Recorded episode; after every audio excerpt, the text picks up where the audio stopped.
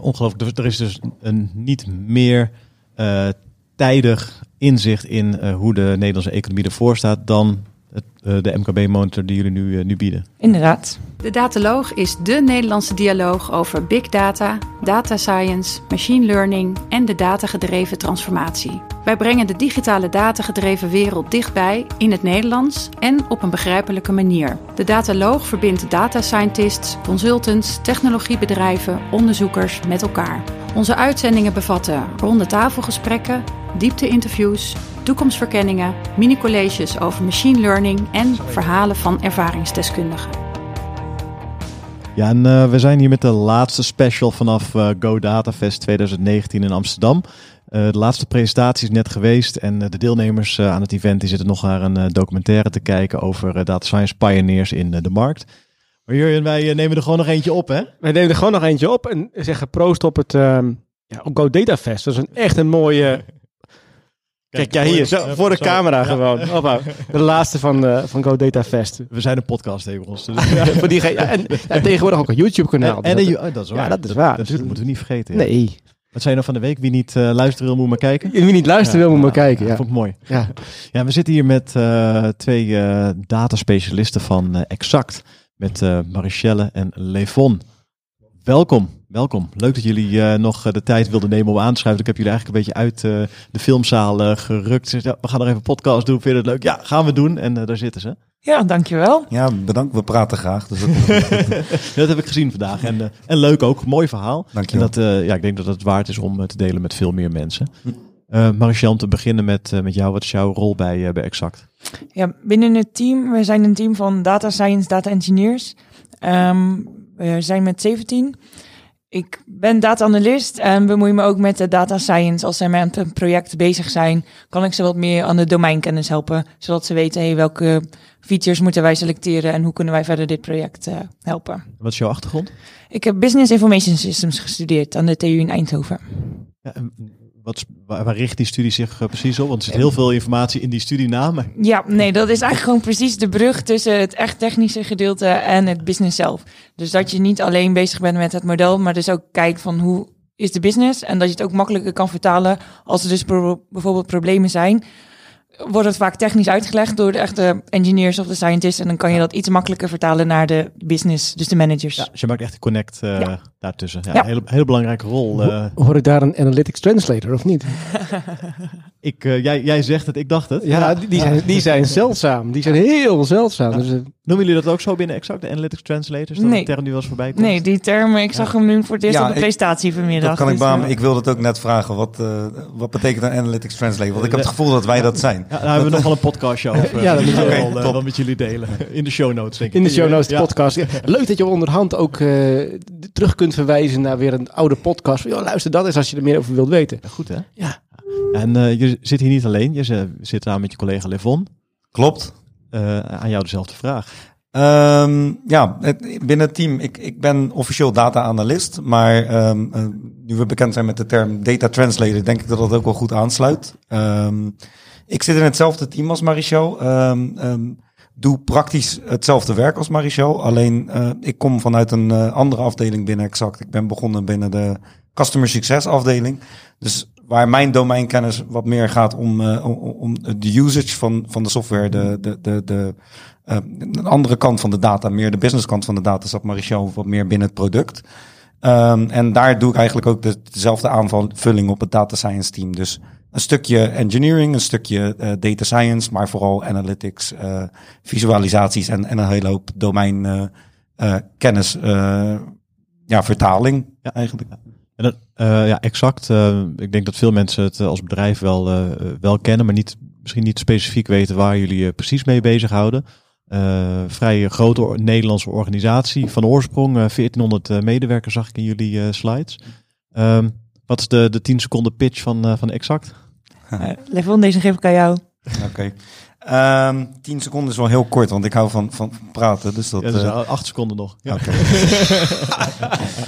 exact is, uh, is, is in Nederland inderdaad uh, de, de grootste software vendor in ERP-systems.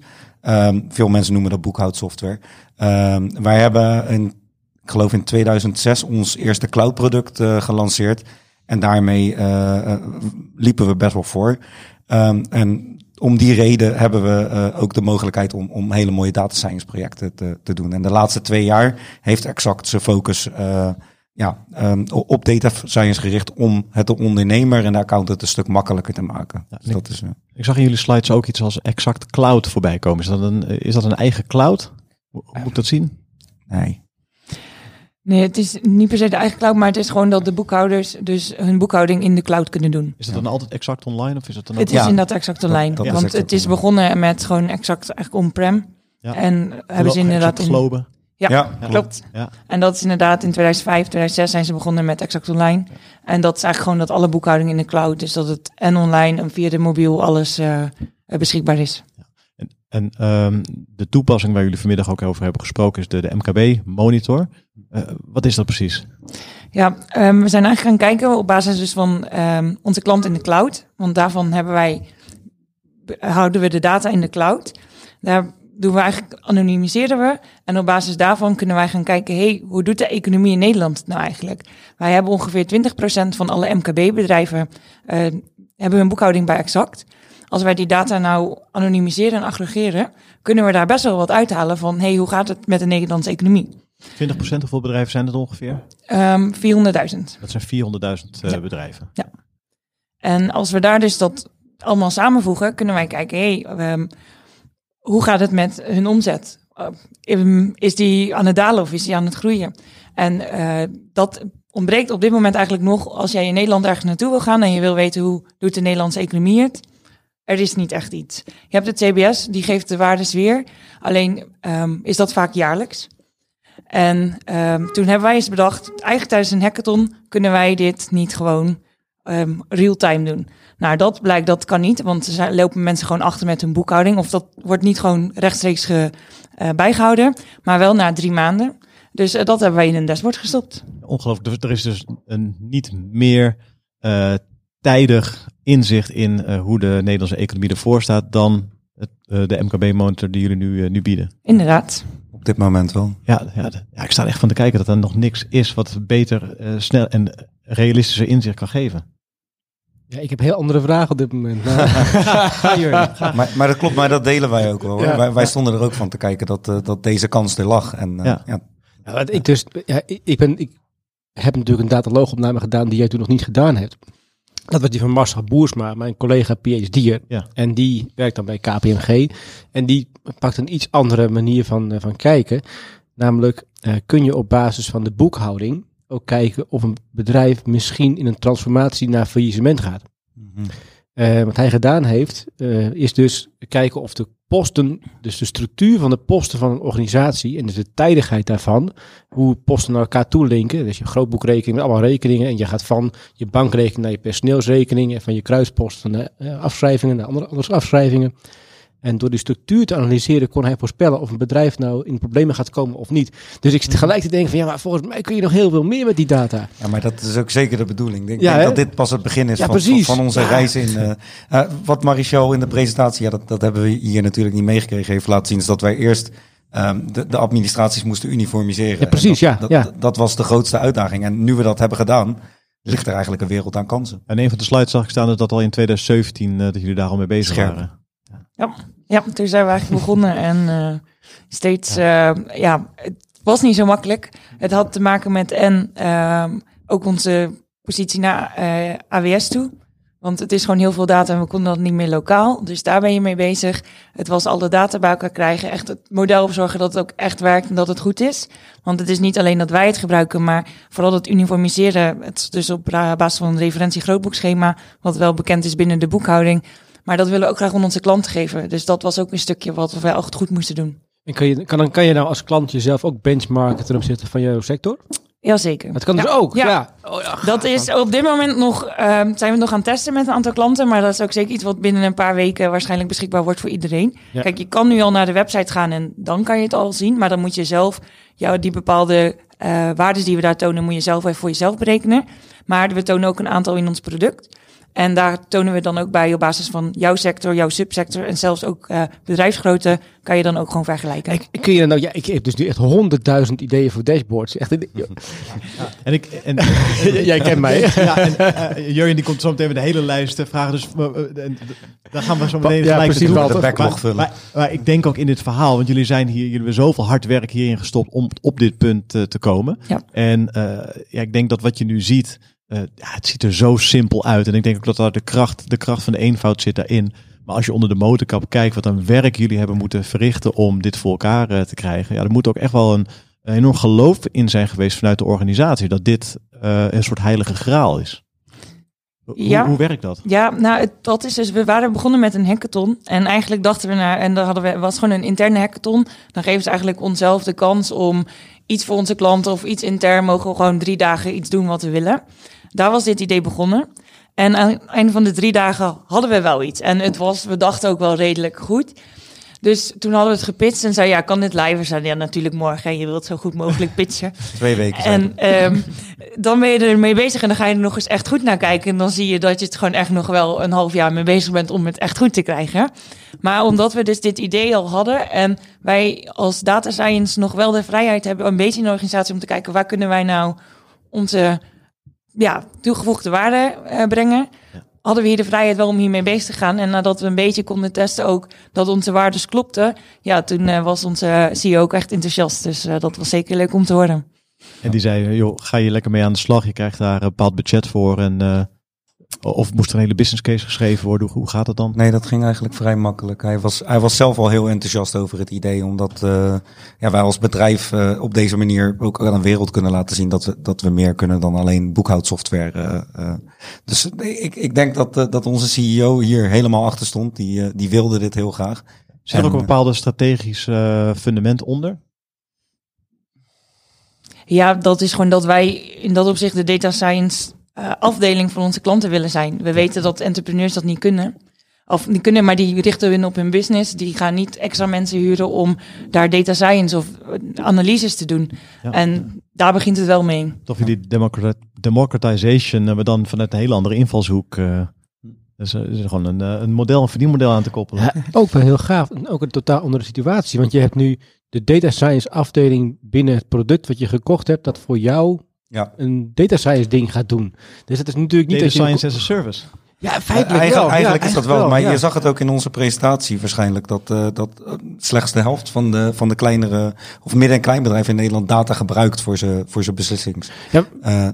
ja, beslissingen. die zijn wel blij als de BTW-aangifte aan het eind van het kwartaal. Precies, dus boekhouden, boekhouden is meer een, een, een want kun je nou ook op basis van jullie data, bijvoorbeeld, een, een van de projecten die ik hier gedaan heb voor uh, binnen de Mino Data Science, is dat je voorspelmodel maakt of iets, iemand, een klant een goed betalende klant zal gaan zijn. Ja. Ik kan me voorstellen dat heel MKB Nederland van elkaar graag wil weten op basis van je boekhoudtransacties, nou gaat deze klant mij nou eigenlijk betalen of niet?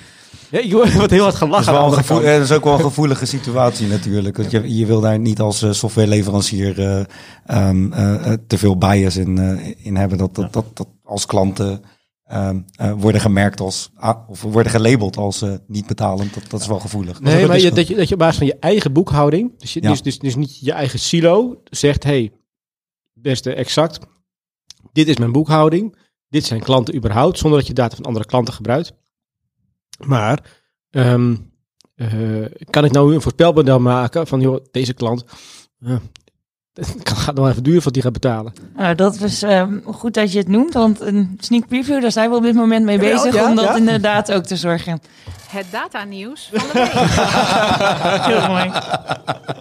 mooi. Nee, dat is inderdaad exact iets... Uh, met voorspelling of debiteuren gaan betalen. Precies. De betalingstermijn dan. We zijn inderdaad aan het kijken van nou, binnen hoeveel dagen zou hij inderdaad uh, kunnen voorspellen. Dus uh, het is nog niet iets dat al binnen een paar weken, maar we zijn er wel echt mee bezig om te zorgen dat dat model inderdaad ook goed is. Nou, die dataset die jullie geprepareerd hebben, ik ga er toch nog eventjes uh, naar terug, want ik weet ja. hoeveel werk daarin heeft gezeten. Ik denk dat we dat nog, nog onvoldoende hebben belicht nu in deze uitzending. Uh, die dataset die er nu ligt, die is bruikbaar voor al dit soort toepassingen. Ja. Maar, kan je nog, uh, nog één keer vertellen wat voor werk jullie allemaal hebben gedaan en over hoeveel data we het hier hebben? Kan je een beeld schetsen? Nou, Marichal, doe jij dat maar. Nou ja, je hebt het net goed uitgelegd tijdens de presentatie. Maar um, we zijn als je alles bij elkaar kijkt vanaf de history tot aan vandaag, dan zijn het meer dan 11 biljoen transacties. Ehm, daar moet je natuurlijk een paar filters op doen. Je gaat kijken van nou, welke ehm, indicatoren willen wij daar tonen. Dus welke data hebben we daarvoor nodig? Speciaal dan welke RGS-codes moeten we daarvoor gebruiken? De RGS-code is een... Ja, dat is dus het referentie-grootboekschema. Wat dus eigenlijk, als je bijvoorbeeld twee grootboekrekeningen hebt die eigenlijk hetzelfde bete- betekenen. We hebben altijd het voorbeeld bank- en rentekosten, rente- en bankkosten. Ja. Administratie A doet het eerst, administratie B het tweede. Het is gewoon hetzelfde als bankkosten. Ja. En ja, de hogere instanties hebben daar dus het RGS-schema voor gemaakt. Ehm, standaard template die je over elke ja, dat je kan doen. Eh, dat moest altijd handmatig gedaan worden. Eh, dat werd gedaan door een aantal accountants, maar entrepreneurs, ja, die weten eigenlijk al niet wat het is, die doen het niet. Mhm. En wij hebben dus bedacht, hey, kunnen we daar nou een voorspelmodel van maken welke RGS-code het gaat zijn? Dat hebben wij toegepast. En op basis daarvan kunnen wij dus nu ook heel makkelijk die benchmark doen. Want nu weten we welke grootboekrekening voor de omzet is. Dat is dan voor alle administraties hetzelfde op basis van die RGS-code. Dus je gaat er een interpretatie aan toevoegen. Ja. ja. En met wat voor techniek doe je dat? Ja, dat was op basis eh, van eh, Deep Neural Network hebben we daar een, ehm, een machine learning model van gemaakt. En ehm, nu we dat hadden, hadden we die 11 biljoen transacties, konden we filteren op de juiste. Maar goed, daar moest ook wel gaan kijken van, eh, ja, er zitten gewoon outliers tussen. Er zijn gewoon klanten die maken een testadministratie aan, noemen het wel gewoon een bepaalde administratie en die boeken dan 1 miljoen omzet of iets. Daar moesten we echt gaan kijken, kunnen we die er op een of andere manier uithalen? Dus we hebben daar ook gekeken van, we pakken de sector, de subsectoren en de bedrijfsgrootte. En als we op basis daarvan dan eh, die indicatoren berekenen, zijn er gewoon een aantal administraties die eruit vallen. Die moeten eruit verwijderd worden. Daarnaast, toen hadden we een aantal indicatoren, moesten we het ook gaan testen. Is het nou echt, klopt het met wat bijvoorbeeld de CBS altijd toont? Dus we hebben daar een aantal eh, trends hebben we getest of die hetzelfde waren. Kwamen we ook uit dat het statistisch ehm, redelijk aan elkaar gelijk is.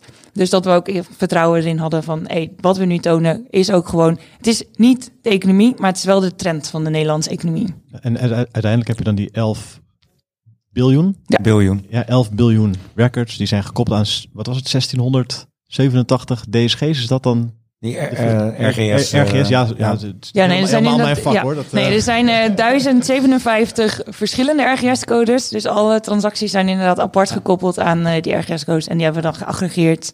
En daar op basis daarvan... eh, de, eh, b- eh, ik zit alleen maar in het Engels. De calculations, de berekeningen ja, gemaakt. ja. en, en dan staat die dataset er en kan je dan aan de slag? Ja. Ja, dat, eh, ehm, wat, wat we daarna hebben gedaan is natuurlijk kijken van is die dataset eh, eh, punctueel genoeg? Eh, ehm, ja, kunnen, kunnen we zien of, of mensen hun boekhouding snel genoeg bijhouden om die, om die aggregatie te kunnen maken? Ja, Eh, ja. En, en, en daarna valideren met de buitenwereld, ja. Dus daarna konden we echt aan de slag. Ja. Ik denk dat dat de grondslag was voor, voor, voor de meeste data science projecten. Die, eh, Voordat ik begin te stuiten met allemaal vragen over dit, wat je hiermee kan. Hè. Dus even terug naar je organisatie. mhm. Ehm, exact is natuurlijk een organisatie vanuit de, vanuit de boekhouding. Dat, ze, nou, Ja. dat doen de meesten denken aan een stoffig beroep. Ja, daarom de titel van onze presentatie. Oh, wacht, Had je hem gelezen? Nee, ik... Nee? eh, Nou, bookkeeping gets a lot more exciting when data science joins the field. Ja, precies. Nou, dat is dus de vraag die ik even wil stellen. Ehm, hoe lang, eh, e- eigenlijk, hoe is die ontwikkeling vanuit nou, boekhouding naar data science nou gegaan binnen jullie organisatie? Wie, wie, wie, wie, zei, wie zei van nou, tien jaar geleden, vijf jaar geleden, we moeten data scientists gaan aannemen? Dat, eh, dat is een best wel een mooi verhaal. Ik, eh, ik ben zeven jaar geleden begonnen bij Exact. En eh, toen, toen ik begon, was, er, was er nog geen sprake van data science. Ik ga er geen lang verhaal van maken. Ehm, wij, ehm, we, we hadden toen een BI-afdeling die, die, die voor hele mooie financiële rapportages zorgde. En ik denk dat die omslag is er gekomen toen, toen wij erachter kwamen dat, dat customer succes een, een, een heel belangrijk eh, ehm, onderwerp was voor, voor ons. Dus eigenlijk de klant blij maken. En daar is data science eh, van, vanuit de technology hoek eigenlijk ingekropen. Dus eh, we hadden usage data, daar konden we wat mee. We konden gaan voorspellen of onze klanten eh, onze software gebruikten hoe wij willen dat ze het gebruikten, of ze er gelukkig mee waren. En ik denk dat vanuit daar die behoefte voor data science het bedrijf in is gekropen. En dat is nu een, een, een veel breder onderwerp geworden van hoe kunnen we onze klanten helpen met data science. En ik denk inderdaad ook belangrijk te noemen, op een gegeven moment was er gewoon een director heel enthousiast. Eh, die heeft zijn best gedaan om een eh, professor, is er volgens mij, van de TU Delft in data science over te halen om bij ons bedrijf te komen. Eh, dat is onze manager eh, Judith. Ja. En ja, die had gewoon zoveel kennis dat ze dat we ook echt ermee bezig konden. Dat we ook echt konden ontwikkelen om het hele data science eh, wat, tot wat het nu is te ontwikkelen. Ja, ik... ik, ik, ik, ik, ik moet even, ik moet even, even ik, ik had even zo'n zo'n droom. Ik denk, oh ja, als ik dan gevraagd ga worden als professor zometeen om, om te werken binnen een bedrijf als exact, hoe, hoe, hoe zou dat zijn dat je, dat je dus eh, eh, vanuit de academie een Ja. vraag krijgt, wil je een, een boekhoudprogramma helpen aan data science? Zo- Zo'n Judith, is, is dat dan ook echt een academicus binnen de organisatie? Inmiddels niet, maar inmiddels meer. is ze al wel meer gewend geraakt aan het hele bedrijfsleven. Maar ik denk dat, dat- het een pittige weg was voor het was haar voor Ja, haar echt, ze heeft heel wat moeten doen om het te krijgen tot wat het nu is. Ja, Ze begon in dat opzicht alleen. Wij waren er wel, maar wij hadden op dat moment toch nog een beetje een andere rol. En ze is dat toch helemaal nou ontwikkeld dat we nu een team hebben van 17 mensen. Dus, eh, 17 mensen. ja. Dat team van 17 mensen, dat is allemaal data science of data engineers, machine learning engineers. Schets het eens. Ja, het zijn ehm, zes data engineers, als ik het goed heb, of zeven. Zeven. En, ook ze- en dan zes data scientists en dan drie analisten. Dus die ook wel weer deels de data scientist helpen. En een manager die alles kan. Ja. Eh, De, de- Judith. Ja. Ja, ja, precies. Ja, ja, ja. En ehm, met dat team, eh, hoe komen jullie aan de, de ideeën voor toepassingen die jullie gaan ontwikkelen? Verzinnen jullie dat? Komt het uit de business? Doe je dat samen? Ik denk dat het wel vooral een mix is. Het is sommige eh, vanuit de business hebben al een idee wat data science is en die komen dan bij ons. Maar het is ook soms als wij een idee hebben en dat is vooral ook het voorbeeld wat we hebben, de dashboard. ehm, dat kwam vanuit ons en dat eh, presenteren wij dan.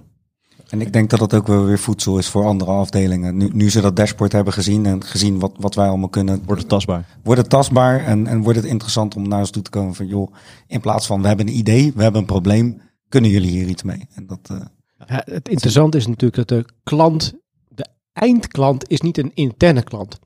dat was Ga- het, het dat was het voorheen van de wel, klant natuurlijk. maar Ja. dat, is, dat is nu omgeslagen naar eh, de klant is ook echt de klant van, van de software. Ja. Kan ik als data, eh, als exact gebruiker zeggen, hey, ik wil een voorspelmodel hierop hebben, ga daar eens over nadenken. Heb je een soort van eh, ideeënbus waar... ja? Ja, er is een, we hebben een, eh, een eh, platform, een customer portal, waar klanten eh, supportvragen kunnen stellen, maar ook ideeën kunnen opperen Ja. over, over wat, ze, wat voor features ze in de software zouden willen.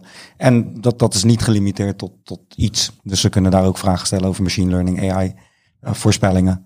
Ehm, ja, dus dat kan. Ja, dat is, dat is wel heel gaaf. Dat je dus je eindklant, die de, je echte eindklant, mee laat praten over de software die je aan het bouwen bent en de AI die erin zit. Ja, en eigenlijk al die data science as a service eh, aan het aanbieden bent.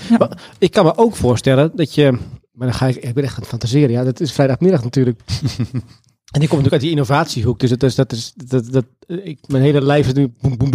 Dat is gaaf. Kun je het voorstellen? Ja, in ieder geval. Dat hebben wij ook hoor. En een paar minuten geleden zegt hij, ja, hoe kom je dan vanuit de, eh, de academische wereld? Hoe zet je dan die stap naar een boekhoudproduct? Maar eh, ja, zo gaat dat dus. Ja, zo dus. Ja, ja. Ehm, maar ik kan me ook voorstellen, het, het, het hele mooie verhaal is natuurlijk van, eh, het verhaal van een van de, een van de airline carrier, die, die op een gegeven moment eh, reserveringssystemen gemaakt had eh, voor zichzelf. En eh, die, die toen zo, zulke goede systemen had dat ze dat systeem gingen verkopen en meer omzet kregen uit het, het verkopen van een reserveringssysteem dan uit het vliegen. Ik kan me ook voorstellen dat er een nieuwe tak van Exact gaat ontstaan, die op basis van de data van jullie klanten gaat helpen met betere en betere MKB-bedrijven zijn. Ik, ik hoop het. Ja, ik, Ja, zijn, ja. Doen, zijn, zijn, zijn dat al gedachten waar jullie mee bezig zijn? Eh, maar pu- ja, ik denk dat, dat in ons eigen hoofd hebben we heel veel eh, Ja. eh, dromen. En, en, en ik bedoel, als, als data science team wil je natuurlijk een hele hoop. Maar ja, we doen waar de organisatie op dit moment klaar voor is. En we zijn blij dat ze deze stap hebben gezet. Ja. eh, en ons de mogelijkheid geven om, om, om, om, om het leven van de klant nu beter te maken. Dat is, dat is al heel wat. Eh, maar we dromen, ja. Zeker. Heb je, heb je ruimte om te dromen binnen de organisatie? Ja, nou, dat hebben we wel. Hoe, hoe merk je dat?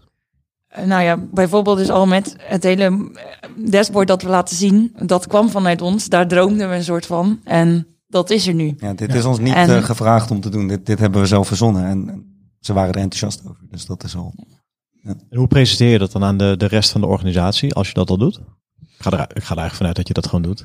Ja, ja ehm, hangt er inderdaad een beetje vanaf. Hier wisten we, ehm, bijvoorbeeld ook omdat het een stukje PR ook heeft, wisten we daar eigenlijk al de PR-director mee te nemen. Dus dat hielp al heel erg dat het eigenlijk dan ook al op dat gebied eh, bekend was. En toen we echt ver, waren, ver genoeg waren, hebben we echt gewoon gezegd: Oké, nou presenteren we het aan de CEO en dan eh, zien we het wel. Ja. Ja, dus daar stonden jullie in de, in de boardroom. Ja. Dat was wel spannend. Ja. Ja, Ja. Toen was er wel iemand zenuwachtig. Wie, wie van de twee? Wie van de twee? Hij heeft zich nog één Er is gedroomd. een camera. Dat was ik. Ja, ik, ja, het was wel spannend. Ja, dat kan me voorstellen. Maar het werd goed ontvangen en dat was eh, uiteindelijk natuurlijk wel een grote overwinning. ja kikken. Ja, gaaf man. Super gaaf. Hebben jullie meer producten al, eh, al, al lopen nu?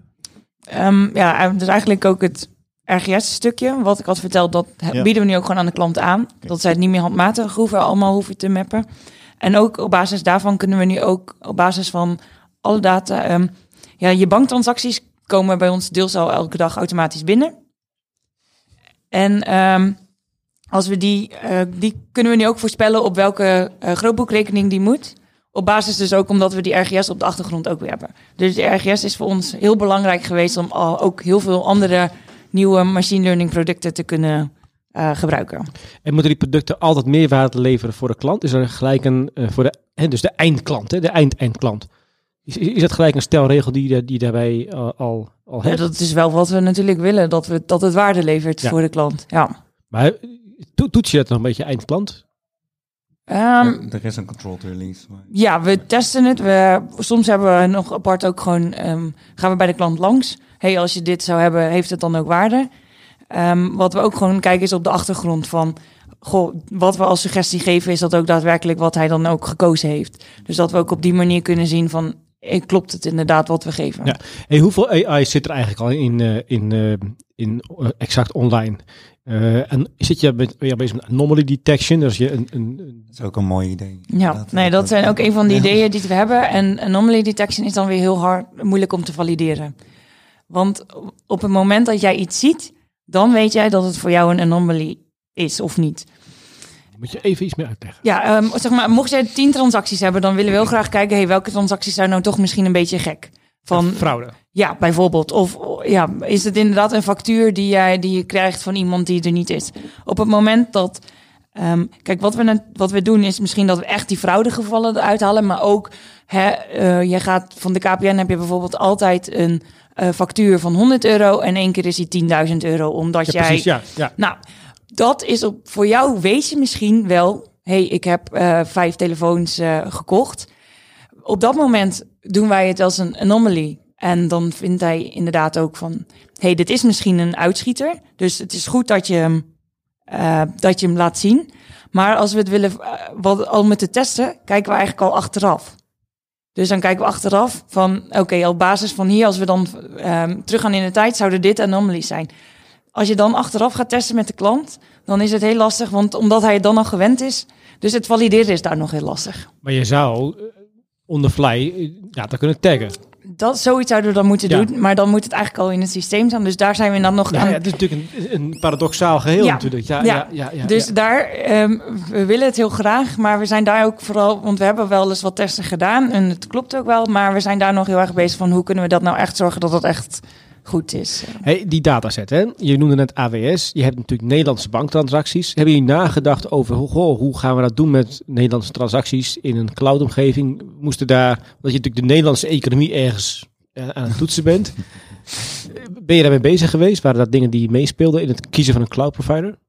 Ehm, Ik dat, denk dat onze infraafdeling... ja, dat is niet, dat, dat, eh, hebben wij jullie eh, ja. Nee. Ja, dat is buiten ons. eh, Wij, ja, onze afdeling wordt gewoon beheerd door de infraafdeling die ook de software beheert. Ja, die, ja, precies, ja. Yes. Ja, ja je, weet, je weet dat ik los ga, hè? Ja, heel goed. Ga, ga, ga verder. Niemand mis me hier, joh. Jurgen. Nou, ehm, eh, is de- deze, deze dataset is natuurlijk, ja, ik moet even denken aan mijn PhD-omgeving en mijn collega's. Dit is natuurlijk super waardevol voor academisch onderzoek. Ja, dat zou kunnen. Is maar het- is ook iets waar we nog niet over na hebben gedacht. En wat ook gewoon niet zomaar kan, want het zijn gewoon onze klanten. Ja, precies. ja, maar ja. Dat willen we niet. Dus wij anonimiseren het al zoveel. Wij gebruiken het al geanonimiseerd.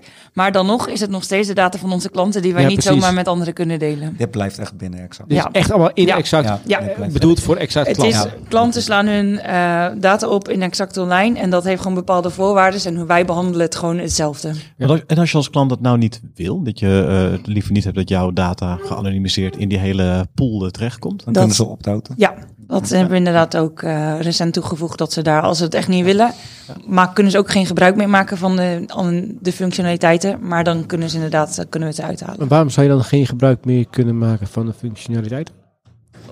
Ja, je moet ook wat, er hoort ook wat. Oh, het is een wederdienst. Ja. ja, ja. ja, Ja, ja, ja. het, Ja. het is ook zo dat als, als een klant bijvoorbeeld zijn sector of zijn eh, subsector niet met ons wil delen, dan kunnen we hem ook niet, niet benchmarken. Nee. Als we niet weten waar die, in welke sector die zit, dan gaat dat moeilijk. Dus Ja, ja, dat, precies. Ja. dat soort zaken. Dat, Ja. eh, En hoe zie je dan die adoptieratio? Eh, w- zijn mensen geneigd om het oké te vinden dat die gegevens erin eh, komen? Ja, op dit moment eh, is nog iedereen, want het is nog niet beschikbaar dat ze opt-out kunnen doen. Komt wel zo snel mogelijk, maar dat is er nog niet. Maar het is gewoon wel volgens onze terms en conditions dat het gewoon mag. En toen we het hebben gepresenteerd, dat was dus op Exact Live. Dat was het grootste event voor onze klanten. En we hebben eigenlijk alleen maar positieve reacties gehad. Staande Dus niemand, ovatie. er is niemand naar ons toegekomen van, ik wil niet dat, ik niet, dat eh, mijn, klant, mijn data ervoor gebruikt wordt. En in dat opzicht doen we ook niks met je data. Je kan nooit. We zetten er ook filters op dat het minimaal een x aantal administraties bij elkaar, want anders laten we het ook gewoon niet tonen. Vooral als je subsector en bedrijfsgrootte hebt. Sommige zijn gewoon heel uniek. Ja. Vooral in Ja. wat wij als klanten dan hebben. En dan kunnen we het ook gewoon niet tonen. Ik denk aan de sector media, dan subsector audio, dan subsector podcast. En dan kunnen we ons benchmarken met dag en nacht media en Ja. NPO en zo. Nou, dan hangt het er vanaf hoeveel van die, eh, Van die bedrijven dan klant bij ons zijn. Dan zou het misschien kunnen. Maar Ja. grote kans inderdaad dat het gewoon te klein dat het is. te klein is. Wat is dan de minimale grootte die je aanhoudt? Of, eh, wat is het criterium daarvoor? 80, ja. Ja, minimaal 80. 80 Oh, bedrijven. dat is behoorlijk wat. Ja. Ja. Ja, want ja, als het vijf is en je weet ongeveer wat de rest van je vier is, dan kan je toch wel makkelijker zien van hey, hoe doet de rest het nou eigenlijk? Ja, precies. En dat willen we wel echt voorkomen. Ja, ik zit op heel erg aan ideële dingen te denken. Dat je niet alleen je, je, je, je, je omzet wilt doen, maar ook betalingstermijnen. Daar schijnt Nederland heel slecht in te zijn. En, en al dat soort, dat soort typische, typische dingen. Dat je eigenlijk ook het lerend vermogen van BV Nederland kunt, op basis van deze data, kunt ver- verhogen. Wat, wat, wat is nou handig om te doen, wat is niet handig om te doen? Maar dat is natuurlijk ja, ook, ook sectorafhankelijk natuurlijk. Ja, nee, dat zijn eh, zeker dingen waar we nog meer naar kijken. Op dit moment tonen we dus drie. Eentje is de omzetgroei. Ja. Eentje is al het betaaltermijn inderdaad. Hoe, hoe lang duurt het nou eigenlijk voordat de facturen worden betaald? Oh, die en al andere, ja, Oh, en de andere ja. is de cashflow. Dus op basis van daar kan je al wel gewoon kijken van... hey, hoe doen ze het nou in die sector? Netto cashflow of operationele cashflow. Ehm, het is cashflow per maand inderdaad. Ja. Dus operationeel. Maar we laten ook de liquiditeitspositie zien. nou, dat is natuurlijk een heel doen belangrijk. beide, ja. ja. Want je hebt eigenlijk ook, dat hebben we ook weer gekeken met mensen die daadwerkelijk naar de cashflow kijken van wat heb je nou eigenlijk nodig. En je hebt eigenlijk beide nodig. En zit er al, zit er al in, in exact dingen als eh, je liquiditeitsbegroting? Het, het mooie verhaal is het arbeidsbureau dat failliet gaat omdat ze te veel werk hebben. Dat is, dat is, ja, ik geef ook financieel management op de HVA, dus dat, dat is mijn vak. in Wist die- Jurjen? Dat je, nee, ja, ja, ja, je hebt ook geen colleges van mij gevolgd. Maar je hebt dus bedrijven die failliet gaan, dat is te veel, dat betalingstermijn die aan je, aan je eigen ge- personeel korter is dan de betalingstermijn van, de, van, je, van, je, van je eigen klanten. Ja. Dit is natuurlijk waar Albert Heijn zo groot is geworden. Hè? Ja. Albert, de producten in de Albert Heijn, die zijn al betaald, die, worden, die moeten nog betaald worden, maar zijn dan wel verkocht. Dat is het, het businessmodel van Albert Heijn. Ja. Heb je dan daar ook, ook in, in, ehm, eh, in exact ook voorspelling, simpele voorspelmodelletjes die dus je helpen met je liquiditeitsbegroting? Nou, laat ik zeggen nog niet. Dat is zeker iets wat we misschien mee kunnen nemen. Ja, nieuw idee. Ik denk dat we een heel backlog kunnen vullen. Ja, eh, er zijn zoveel ideeën die we nu kunnen en die we nu inderdaad ook stap voor stap kunnen kijken. Ja. wat kunnen we nou nog meer doen? Maar het begint toch pas net? Ja. Het begint pas net. Ja. Eh, we, we zijn, we zijn blij dat we beginnen. Dat, eh, Ja, dat is wel heel gaaf. Dat je, dat je, je zit op een pak data die niet handig is voor jezelf, maar voor je eindklant. Je wil je eindklant dus helpen. En het begint dus nog maar net. ja, Ja. het begint Dat is super gaaf. Ja, ja goed. Eh, gave plek om, eh, om te zitten met... eh, wel- Misschien dat Ja. we volgend jaar nog meer te vertellen hebben. Ja, komen we toch? volgend jaar Ja. graag weer terug en dan vertellen we dan over alle nieuwe dingen. Alle dingen die in die in de dataloog backlog ontstaan. Precies. Ja, precies, ja. De backlog van dit interview. ja, dus heb je, en als je ideeën hebt eh, als luisteraar van deze podcast, eh, kan je die dan ergens kwijt? Ja, als je klant bent, sowieso via onze community. Dat, Ja. dat zou het fijnste zijn. Ja. Ehm, en ik denk dat... eh, eh, Ik denk dat we mijn nieuwe hulplijn moeten Ja. aanmaken. Ja, op de, want hij is, hij is publiek ook op de website. Hij is publiek, publiek, ja, ja. maar daar kun je geen reacties of iets eh, op eh, plaatsen. Nee. Nee, oké. Nou, Maar misschien Misschien nog, ook eh, een idee. Misschien, misschien nog een idee. Ja, voor het backlog. e-mailadres aanmaken. Ja, Super Jurjen, eh, hoe is het met jouw lijst van vragen? Ja, nee, ja, ik, ik had ermee. Ik, eh, ik, ik geef te veel dingen prijs. eh. Ja, veel te veel ideeën. Ik kan ze Nee, verkopen. ja, ik, zie, ik zie weer een businessmodel vanuit daar voor de dataloog. Ja, eh, precies. eh, Toch die gratis consultancy. Ja, ja, precies. Je bent altijd welkom. eh. Ja, Nee, heel leuk. Uh, Marichel, eh, Levon, dank jullie wel voor het eh, delen van eh, jullie inzichten. En eh, volgens mij eh, hebben wij een eh, drankje aan de bar verdiend zometeen. Zeker weten. Graag gedaan. Jullie Bedankt, heel erg ja. bedankt voor de, de mogelijkheid dat we hier konden spreken. Zeker waardevol ook voor ons dat we gewoon aan de rest kunnen tonen wat wij nou inderdaad eigenlijk kunnen. Dus eh, Met plezier. nou, graag bedankt. Proost. Proost, dit was de laatste Go Data Fest special eh, van de, de Dataloog. En eh, nu weer over naar de orde van de dag. de normale uitzendingen. Nou, daar gaan we dan.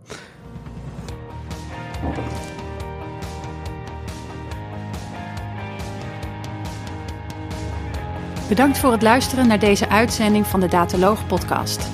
Wil je automatisch wekelijkse podcast ontvangen? Klik dan op subscribe in jouw favoriete podcastprogramma. Vond je onze podcast leuk, goed, interessant of wellicht te veel ene en nullen? Laat een review achter of geef thumbs up. Heb je vragen of opmerkingen? Kijk dan ook eens op www.dedataloog.nl. Hier staan ook de show notes van alle uitzendingen. De studio van de Dataloog is gesponsord door het onderzoeksprogramma Urban Technology van de Hogeschool van Amsterdam. Alles wat we maken doen we onder Creative Commons. Je mag alles hergebruiken voor niet-commerciële doeleinden, zolang je ons als bron maar noemt. Volg ons op Twitter op @dedataloog. Graag tot de volgende keer en voor nu tot data.